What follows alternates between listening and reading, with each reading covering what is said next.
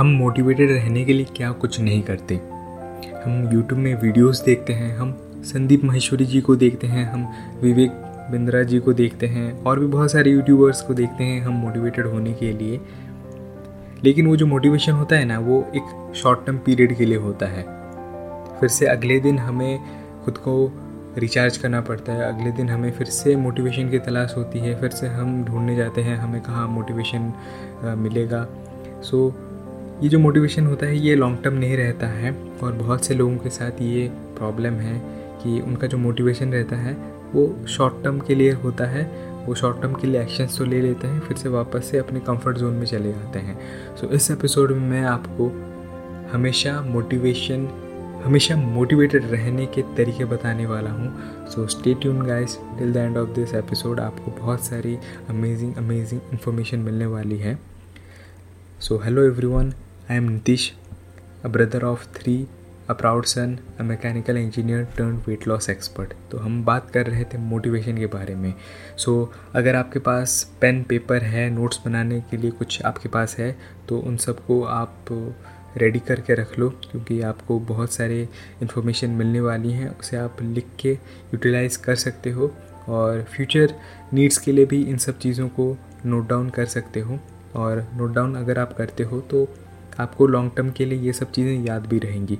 तो सबसे पहला चीज़ है वो है आपको राइट फूड लेनी है, आपको सही खाना खाना है, क्योंकि बहुत से ऐसे खाना होते हैं जो कि आपके जैसे कि for example high glycemic index वाले जो फूड होती हैं, जैसे कि सिंपल कार्बोहाइड्रेट्स होती हैं, जिन फूड्स में सिंपल कार्बोहाइड्रेट्स की क्वांटिटी ज़्यादा होती हैं, उन फूड्स को अगर आप खाते हो तो फॉर एग्जांपल अगर आप उन्हें ब्रेकफास्ट में खाते हो तो ये जो फूड्स होती हैं ये आपके ब्लड शुगर लेवल्स को बहुत ही ज़्यादा स्पाइक करके फिर से क्रैश कर देती हैं, जिसकी वजह से आपको जो सस्टेनेबल एनर्जी मिलनी चाहिए लॉन्ग टर्म के लिए वो नहीं मिल पाती है। आपका जो एनर्जी होता है वो पहले पहले बहुत ज़्यादा होता है, लेकिन फिर से वो डाउन हो जाता है।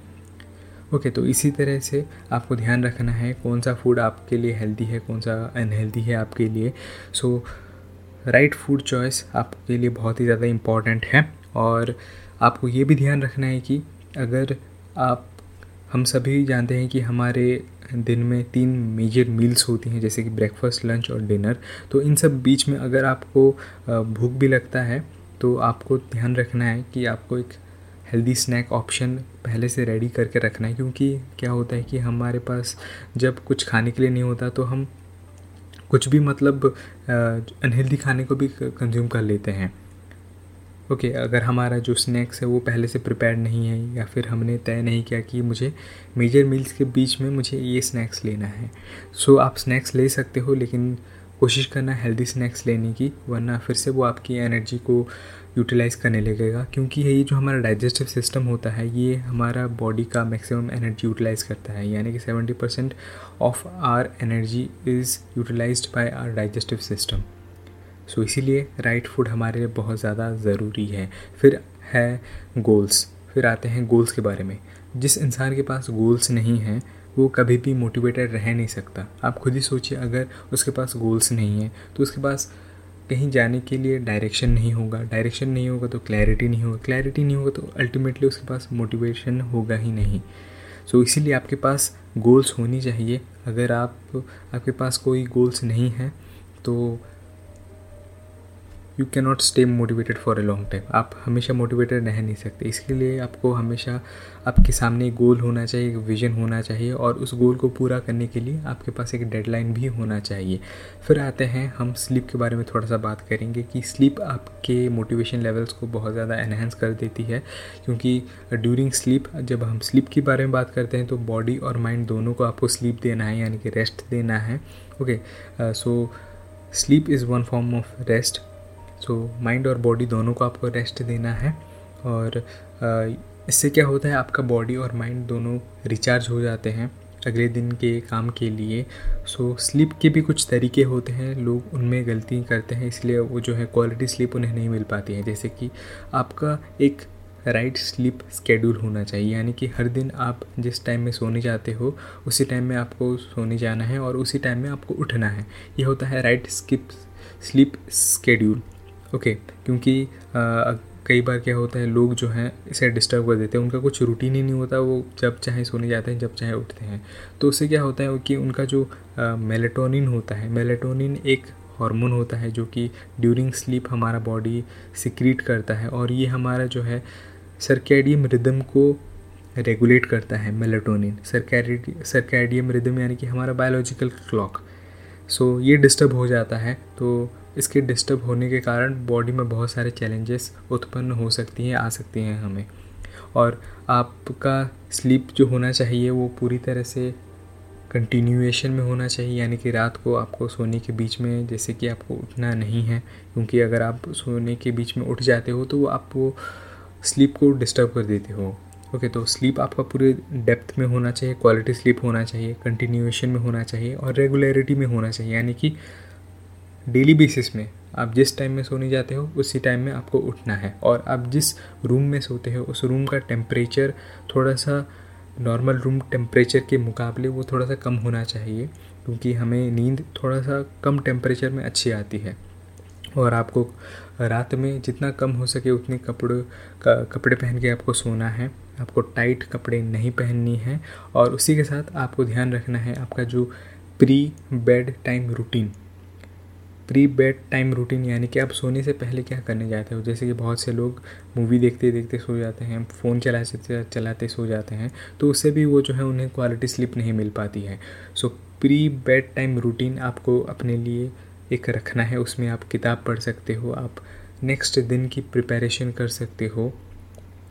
सो so, कुछ भी कर सकते हो, कुछ प्रोडक्टिव कर सकते हो, लेकिन इन सब डिजिटल डिवाइसेस से आपको दूर रहना है।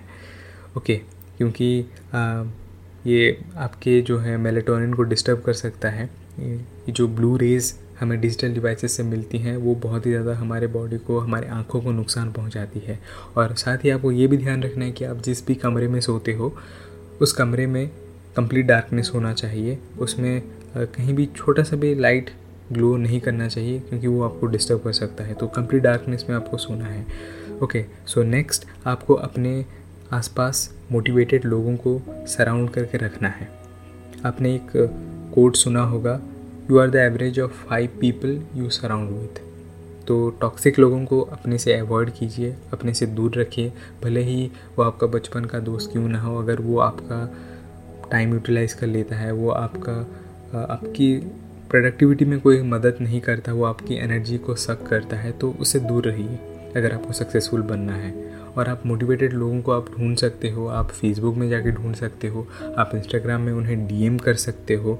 स्पैम मत करना उन्हें, जस्ट उनको पूछना कि आ, क्या तुम मेरे दोस्त बन सकते हो। तो इस तरीके से जो है आपको थोड़ा सा नेटवर्किंग भी करनी है, मोटिवेटेड लोगों के साथ आपको सराउंड करना है, तो आपको सीखने के लिए बहुत कुछ मिलेगा।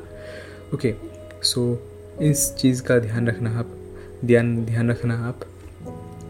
सो नेक्स्ट आते हैं हम टास्क लिस्ट में। टास्क लिस्ट रखना आपके लिए बहुत ही ज़्यादा ज़रूरी है। ये अगले दिन के लिए आपको कौन कौन से टास्क यानी कि to to do list to do list आपकी पहले से बनी रहनी चाहिए, पहले से प्लान होनी चाहिए। सो so, ऐसा आप ये एक तरीका है, और एक तरीका भी आप अप्लाई कर सकते हो, वो है कि वीकली प्लानिंग। आपकी वीकली गोल्स सेट होनी चाहिए कि आपको इस वीक में क्या क्या करनी है, आपको इस वीक में कौन से कौन से टास्क आपको कंप्लीट करनी है। और टास्क मैनेजमेंट के लिए मैं आपको एक तरीका बताता हूँ कि आपको कैसे टास्क को ग्रुप करनी है। सो इसे कहते हैं A B C D method of grouping. तो ए कैटेगरी में आप रख सकते हो उन टास्क को जो कि बहुत ही ज़्यादा इम्पॉर्टेंट है। ओके, फिर बी में आप ले रख सकते हो जो कि थोड़ा सा कम इम्पॉर्टेंट है, नॉट सो इम्पॉर्टेंट। फिर सी कैटेगरी में आप जो ऐसी चीज़ों को रख सकते हो जिसे आप एलिमिनेट करना चाहते हो। ओके okay, कुछ ऐसी अगर आपकी हैबिट है, ऐसी कुछ आप अनप्रोडक्टिव चीज़ें करते हो, जैसे कि हम फेसबुक में हम स्क्रॉल करते जाते हैं, हम इंस्टाग्राम फीड को हम स्क्रॉल करते जाते हैं, तो ये सब चीज़ें जो हैं प्रोडक्टिव नहीं है, तो इन सब चीज़ों का एलिमिनेट करना है, उनकी भी एक कैटेगरी बना देनी है आपको। नेक्स्ट है डी यानी कि डेलीगेट करना है, कुछ चीज़ों को आपको डेलीगेट करना है। सपोज़ आप सपोज़ आप घर में अकेले रहते हो और आपको खाना बनाना पड़ता है, तो और खाना बनाने में आपका भी टाइम जाता है वहाँ पे, तो आप किसी को हायर कर सकते हो जो कि आपके लिए खाना बना सकता है। तो गाइस, आपको इसी तरीके से जो है आपको अपने टास्क को वीकली बेसिस में या फिर डेली बेसिस में आपको ग्रुपिंग करके रखनी है, कैटेगराइज करनी है और आपको सबसे जो इम्पोर्टेंट चीज़ है उसे पहले कंप्लीट करना है, उसके बाद जो नॉट सो इम्पोर्टेंट चीज़ें हैं उन्हें कंप्लीट करनी है उसके बाद। बहुत से लोग यहीं पे गलती करते हैं। हमें आ, मैं जब स्टूडेंट्स था मैं जब एक स्टूडेंट था जब मैं टेंथ क्लास में पढ़ता था, जब स्कूल डेज़ में था, तो मैं भी यही गलती करता था। मैं जो ईजी सब्जेक्ट्स होती थी उन्हें पहले पढ़ देता था और जो टफ़ होती थी उन्हें मैं बाद में रखता था। मैं बोलता था कि यार एग्ज़ाम्स के पहले हम पढ़ेंगे इसे, तो ऐसा नहीं करना है। जो टफ़ सब्जेक्ट है उसे पहले कंप्लीट करना है और नेक्स्ट जो इजी है उन्हें बाद में हमें कंप्लीट करना है। सो नेक्स्ट आते हैं हम डिजिटल डिस्ट्रैक्शन के बारे में। सो डिजिटल डिस्ट्रैक्शन आपको अनप्रोडक्टिव बना सकता है, आपको डिजिटल डिस्ट्रैक्शन से बचना है, ठीक है। और इसके लिए आप क्या कर सकते हो कि आप अपने नोटिफिकेशन को आप टर्न ऑफ कर सकते हो, आप सोशल मीडिया को अनइंस्टॉल कर सकते हो। जैसे कि मैंने अपने फ़ोन में कोई भी सोशल मीडिया ऐप नहीं रखा है एक्सेप्ट यूट्यूब। ये यूट्यूब अनइंस्टॉल ही नहीं होता, पता नहीं क्यों मेरे फ़ोन में। और मैं जो भी अगर मुझे सोशल मीडिया में थोड़ा बहुत देखना होता है तो मैं अपने डेस्कटॉप में देखता हूँ, ठीक है। क्योंकि अगर मोबाइल में रखता हूँ तो बार बार मेरी गलत आदत है, मैं बार बार उन सब चीज़ों को मैं खोलता रहता हूँ, इंस्टाग्राम, फेसबुक, इन सब चीज़ों को। तो इसलिए मैंने डायरेक्ट अनइंस्टॉल ही कर दिया और उसमें मुझे बहुत ही फ़ायदा होता है। क्योंकि कई बार क्या होता है कि आ, हम कुछ काम करते रहते हैं, फिर वहाँ पे नोटिफिकेशन बजता रहता है, तो हम वहाँ पे माइंड डिस्ट्रैक्ट होता है। और ये डिस्ट्रैक्शन आपको आपको प्रोडक्टिविटी को तो डाउन ही करेगी और आपकी अल्टीमेटली मोटिवेशन भी चला जाएगा। जब आप देखोगे कि यार आप प्रोडक्टिव नहीं रह पा रहे हो, आपका काम ठीक से नहीं हो पा रहा है, आपके टास्क कंप्लीट नहीं हो रहे हैं, तो आप अल्टीमेटली डीमोटिवेट हो जाओगे।